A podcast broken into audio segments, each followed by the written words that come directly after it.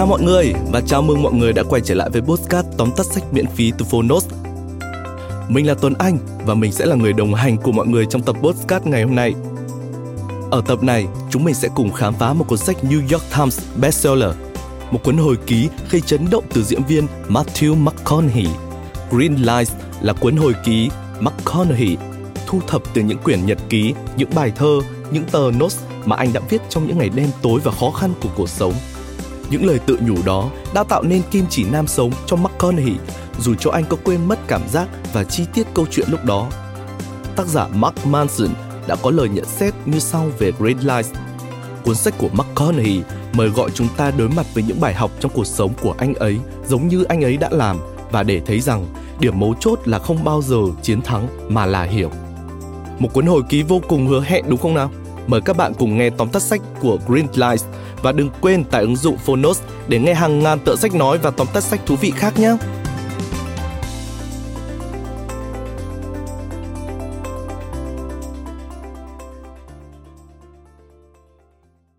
Bạn đang nghe từ Phonos. Tóm tắt sách Green Lights, Tạm dịch Đèn xanh Tác giả Matthew McConaughey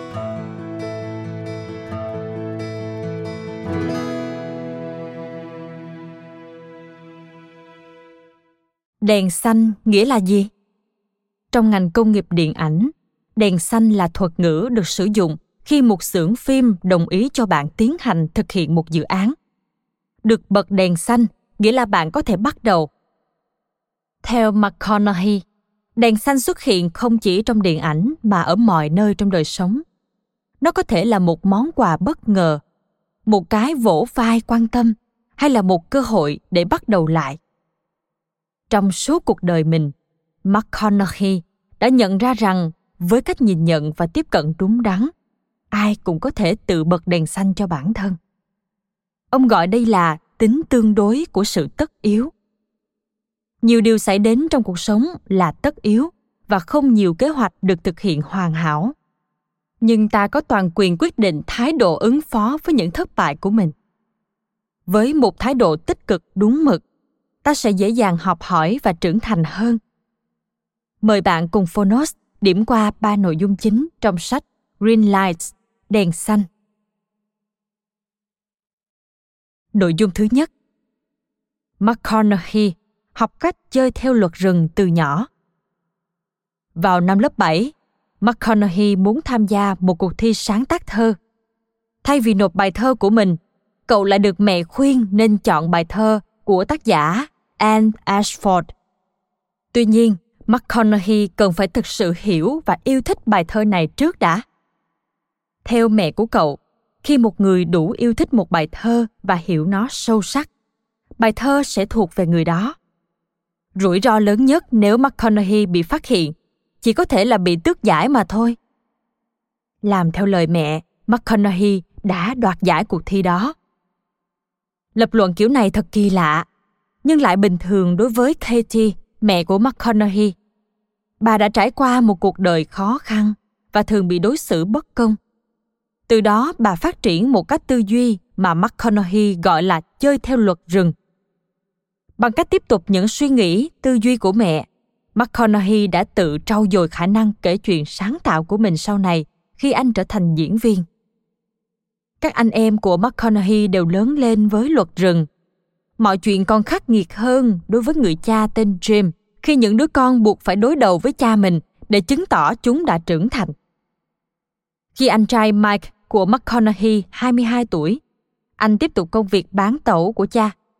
Một đêm nọ, khi cả hai đang uống bia thì cha nảy ra một ý là đi trộm những chiếc tẩu của đối thủ. Mike từ chối, nhưng cha anh không muốn.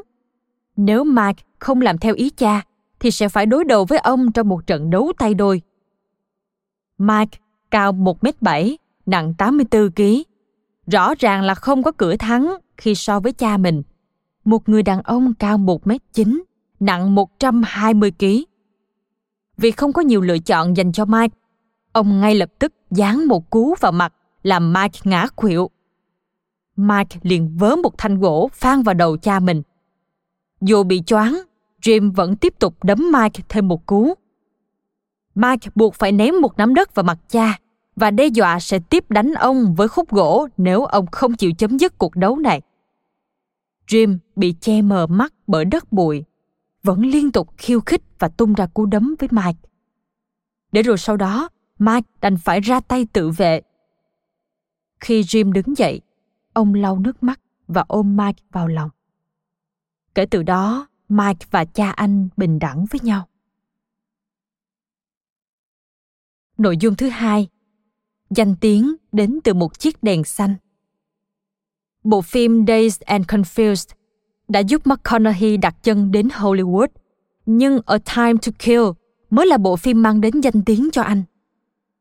Đạo diễn Joe Schumacher đã ướm sẵn vai thủ lĩnh đảng KKK cho McConaughey, nhưng anh lại muốn diễn vai chính, luật sư Jake Bragans. McConaughey đã chuẩn bị rất công phu, thậm chí đọc cả cuốn sách nguyên tác của John Grisham.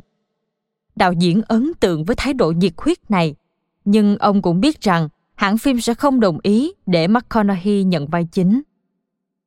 Khi tài tử Woody Harrelson bị loại khỏi vai diễn chính do một vụ lùm xùm liên quan tới bộ phim trước đó, nhân vật chính bị bỏ ngỏ.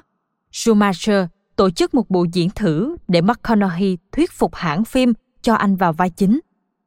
Đó là một trường đoạn dài và căng thẳng, nhưng McConaughey diễn chính xác những gì kịch bản đề ra, từ lời thoại đến diễn xuất.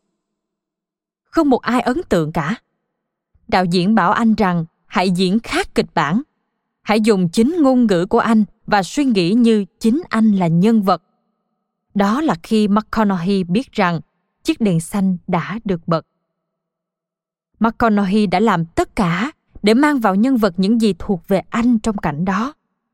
Anh đã kết thúc cảnh quay thử với chiếc áo mướt mồ hôi và gần như kiệt sức. Hai tuần sau, Schumacher báo rằng anh đã nhận được vai chính. Đây chính là thời khắc đổi đời của McConaughey.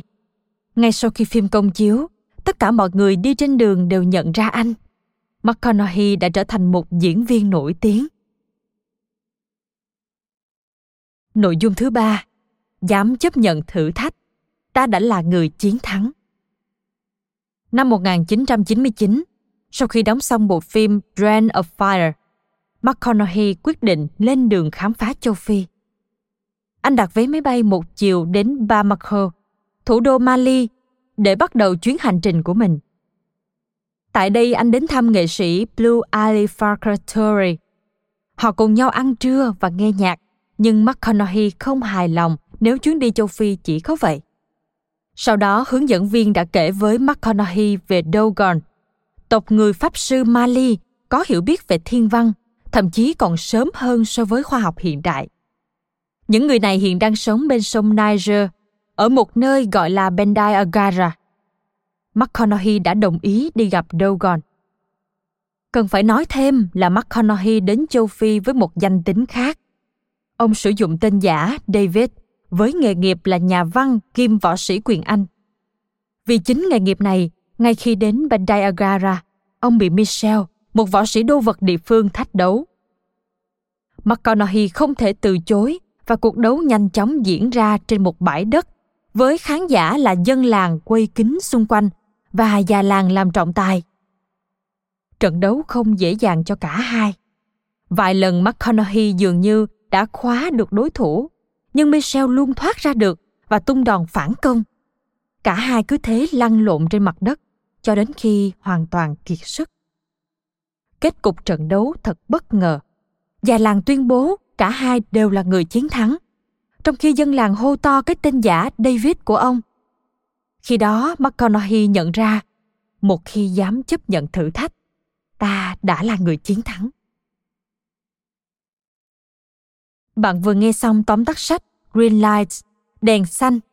Matthew McConaughey đã trải qua một tuổi thơ kỳ lạ khi lớn lên, với lối tư duy luật rừng được truyền từ cha mẹ. Chính tư duy đó đã giúp anh trưởng thành và hành nghề diễn viên. Cuộc đời của một diễn viên nổi tiếng không hề dễ dàng, nhưng tài tử McConaughey đã mang đến một cái nhìn sâu sắc và thú vị với nhiều cung bậc cảm xúc về cách chấp nhận thử thách để sống một cuộc đời ý nghĩa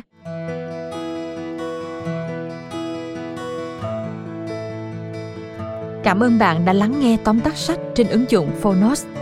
Hãy thường xuyên truy cập vào Phonos để đón nghe những nội dung âm thanh độc quyền được cập nhật liên tục, bạn nhé.